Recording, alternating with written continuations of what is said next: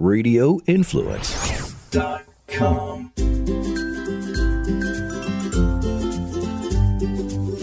Happy 4th of July weekend, everybody. Welcome to the Forking Around Town podcast. This is your host, Tracy, and today's episode is going to be short and sweet, just like me. no, on a serious note, I am really excited that we finally have another holiday weekend upon us. It's been a little bit, and I'm ready for some rest and relaxation. I've been working really hard, and so many events and new things going on I still don't have my Instagram account back, which I don't think is going to happen, but I've been working really hard on my new account. And I'm just incredibly blessed that I've had so many opportunities being presented to me. And I can't wait to share with you guys some of the stuff I've been working on. But one thing I wanted to share with you guys, and this is kind of a little more personal, is that I have someone coming to town this weekend that I have not seen in over 20 years. So my friend David, David Halliday, you should look him up on Instagram. He is a fantastic musician. He plays saxophone and other types of horns and is definitely just one of my favorites of all time. So I haven't seen David in over 20 years. We met back in 1998 at the Hotel De Anza in downtown San Jose, which is about two or three blocks from the Shark Tank. I know everyone's in lightning mode right now, but I'm still a Sharks fan at heart, so bear with me. But anyway, I worked inside the Hedley Club Lounge, which was a beautiful place inside the hotel. And we always had live music. And one night, I wasn't in the mood to be at work. I mean, I was 23 and wanted to be going out and doing other things. And I just didn't want to be there. But when the band came on and I saw David, I was just blown away by his talent he really, really impressed me. And I'll never forget, I walked outside on the patio to, you know, pick up some dishes from a table that had left. And he was out there and started talking to me. And I was like, holy shit, this cute guy's talking to me. Like, really? And I was so nervous. But we became friends and we exchanged numbers. And I have to say, David is one of those great influences in my life. He really exposed me to all different types of music. Now, at the time, he lived in Vacaville, which is, it translates to, it translates to Cowtown. So Vacaville was about 90 miles from where I lived. But I would go up there to visit him and we would drive into wine country and we Sundays were the best. We would go to this place called the Rutherford Grill, which is one of my all time favorite spots. Watch the Niner game, drink Bloody Marys and eat all the good foods and just be surrounded by vineyards. It was perfect.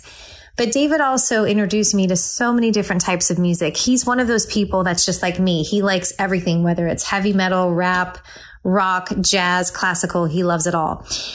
And he took me for the first time to John Lee Hooker's Boom Boom Room in San Francisco. And I had such a great night. It was just awesome to be there and listen to the band and he really got me interested in going out to see live music.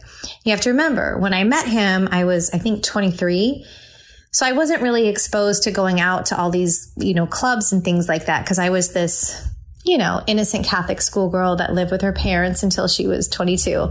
But anyway, David really, really exposed me to so much culture and I, I have to forever thank him. So he's going to be in Tampa this weekend. He'll be performing at the convention center on the 4th of July. And we have lots of plans to go out and discover all the good food spots in Tampa. And it just brings me so much joy when I have the opportunity to take somebody from out of town and really show them around Tampa. And I don't know if you guys remember, I've shared this before, but I've lived here for almost 18 years. And when I first moved here, I didn't love it. I was incredibly homesick. I spent the first seven years of living in Tampa wishing I was back home. And finally, after seven years, I said, you know what, Tracy, this is where you live. This is where you have children. You need to love it. And so that was how I got into blogging and social media. I started a website where I would showcase my favorite places in Tampa that remind me of my favorite spots back home. And that was it for me. And at the time, this was back in 2010, there weren't a lot of influencers. So I was very blessed. I met some incredible people. I went to some amazing events. And now I say this all the time, but I feel like the whole influencer scene is just oversaturated. But anyway, again, that's kind of why I'm struggling with my new Instagram because I feel like I'm one of the OGs of Tampa Bay. but anyway, so I'm really excited to show David around. And I have to say that after all these years, as much as I love California, Tampa is now my home. I've been so blessed to watch this city transform in front of my eyes from when I first got here until now. And I really believe wholeheartedly that Tampa has one of the best culinary scenes in the country. And I just wish more people could see it and just be exposed to it. Which brings me to another topic I want to share with you guys. So I have a friend named Mark and he lives in Las Vegas and he is the publisher of My Vegas magazine. He also has My Nashville magazine and he's getting ready to launch My Tampa Bay. Um, Mark is actually also going to be here this weekend. So we have a couple of meetings set up and I'm excited to share that I will be one of the food editors for My Tampa Bay magazine. And this is a great opportunity because I get to really showcase everything that I love about Tampa as far as food. And Mark is a great guy. I'm hoping to have him on my podcast because he's so blessed to be able to travel to so many different cities around the country. And he, you know, he knows good food when he sees it. So definitely keep an eye out for my Tampa Bay magazine. It will be launching soon, probably in about four months. I'll definitely give you guys updates, but I would love to hear from you. If you have a certain restaurant that you feel should be showcased, please send me an email, tracy at forkingaroundtown.com. I have another four months of research to do and I'm getting really excited to do all of that. And Writing for a magazine is one of the things I most love because I feel like it's a love letter to that place and it gives me the opportunity to really express myself in writing, which is one of my biggest passions.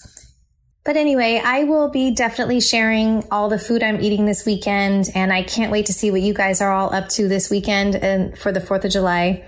I always love going to the beach and watching the fireworks, so I'll see if I can make that happen. I don't have any really like set plans as of now. I'm just kind of taking it by ear. I just really need a weekend of relaxation and just where I don't need to think about anything.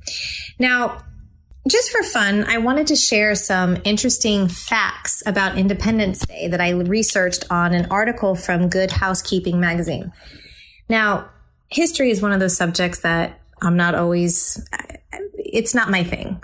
I took it in high school like I had to in college, but it was never really my thing. But lately I've been getting into history lately. So here's some fun facts. So Thomas Jefferson was the main author of the Declaration of Independence. There were four others that were also on the committee, which included Roger Sherman, Benjamin Franklin, John Adams, and Robert Livingston. I think I remember having a test on that back in eighth grade, but who knows? Now, Another one is that John Hancock was the first person to sign the Declaration of Independence. So I always love that, you know, that saying, give me your John Hancock when you're asking for someone's signature. And it's actually pretty interesting because I honestly never knew this, that when he signed the document, he signed it front and center and it was the largest signature on the document. Many say it was because he was the president of, of Congress at the time. But anyway, I think that's kind of cool when people say, put your John Hancock. And whenever I hear that, I always just think of signing my name as big as I can. Kind of fun. Another interesting fact is that Independence Day should have been celebrated on July 2nd, 1776. So even though the document was dated July 4th, Congress actually voted for independence from Great Britain two days prior on July 2nd, 1776. And the document was not signed by everyone until August 2nd of 1776. See, that is something that I do not remember from taking history in high school or college. Um, another thing that I love, which kind of coincides with everyone celebrating and eating and watching fireworks, is that John Adams wrote a letter to his wife about how memorable Independence Day would be in American history. In his letter to his wife, he said this day should be celebrated with parades, bonfires, and fireworks. I thought that was pretty cool. And it is kind of funny how the tradition has carried over. So, also, the Pennsylvania Evening Post was the first newspaper to print the Declaration. It came out in the newspaper on July 6th, 1776 for everyone to see. And there was a local printer named John Dunlap who produced copies of the Declaration's manuscript. I thought that's pretty cool. I also found it interesting that three presidents that signed the Declaration of Independence actually passed away on July 4th. John Adams and Thomas Jefferson both died July 4th, 1826, which was the 50th anniversary of the country's independence. James Monroe then died five years later on July 4th, 1831. I honestly never knew that. Now, the Liberty Bell, whenever I think of that, I always think of Rocky because that's one of my favorite movies of all time. But I never really knew this. The Liberty Bell rings 13 times every Independence Day to honor the 13 original saints. So descendants of people who signed the Declaration of Independence tap the bell located in Philadelphia at 2 p.m. Eastern Time every single 4th of July. Very cool part of our history. I never knew that. Did you also know that Independence Day was once celebrated on July 5th? So the holiday fell on a Sunday in 1779, so the country celebrated on July 5th instead. I still like keeping it traditional and celebrating on the 4th, and I think it's cool that Monday the 5th, a lot of people are actually taking it as a holiday. So I think that's great. We all need extra time to kind of get over all of our barbecue and food hangovers.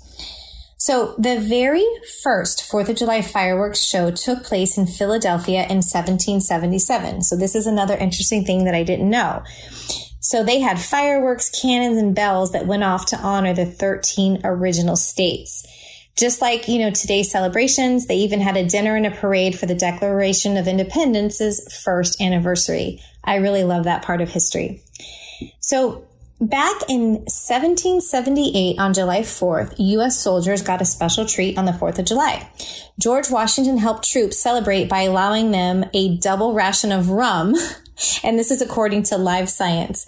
I didn't know that they all drank rum back in those days, but that's interesting. And now fireworks are something I like watching them, but I don't like touching them. And I get frustrated every year on New Year's Eve and 4th of July because my poor dog cannot stand fireworks and it keeps them up all night.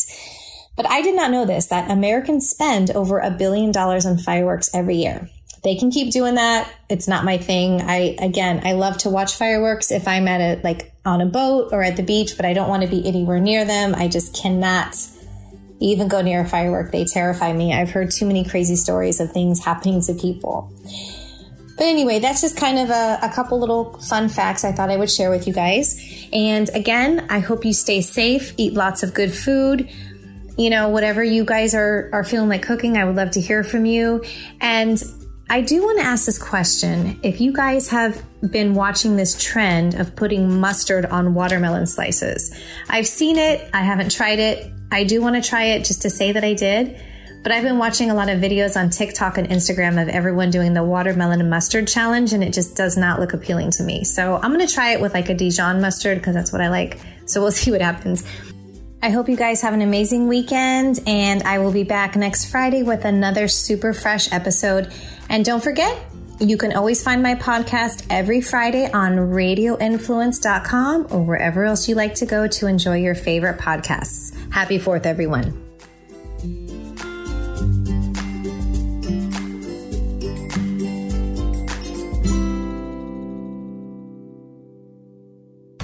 This is a Dark to Light with Frank and Beans Quick Fix on Radio Influence. All right, so Frank and I are joined uh, again by Jovan Hutton Pulitzer. You've got a ton of stuff that you want to talk about, um, mainly centering around, around Michigan. We can't afford Michigan to keep on using the term we're going to do a forensic audit when they know it's not. Because the moment Michigan, if they approved to look at some infractions again, they would hijack back that definition, which is a left tack at hijack a definition, and go back to fractions. And then those other states, we would never, ever have a hope of finding what was wrong because we wouldn't be looking at every ballot because they will all take the least path of resistance. And that's the problem in Michigan. The person consulting this rep was a former senator twice and they always take the path of least resistance. So the law that kills all this is the following. When Attorney Barr came in and said, We're not going to hire a special prosecutor because we've looked at the evidence and we do not believe there is enough evidence that would make a material outcome in the election. Now, here's what that means in non political speak. If Michigan was lost by 155,000 votes, And if a group of us patriots on our own investigated and we found 150,000 bad votes without doing an audit, and we went into their Secretary of State or Attorney Generals and says, look at all this. We want an audit to look at everything. They would be able to say by law, look, we're sorry that, you know, but you didn't find enough to absolutely prove there was a problem. So screw you, hit the road. See, they put the burden of proof on the people or the people that are looking for the bad stuff, but without access. So if you don't walk in and show 155,002, you don't get a look. And so that's what I was telling him. You have to understand how these words work. Dark to Light with Frank and Beans can be found on Apple Podcasts, Stitcher, TuneIn Radio, Google Podcasts, and RadioInfluence.com.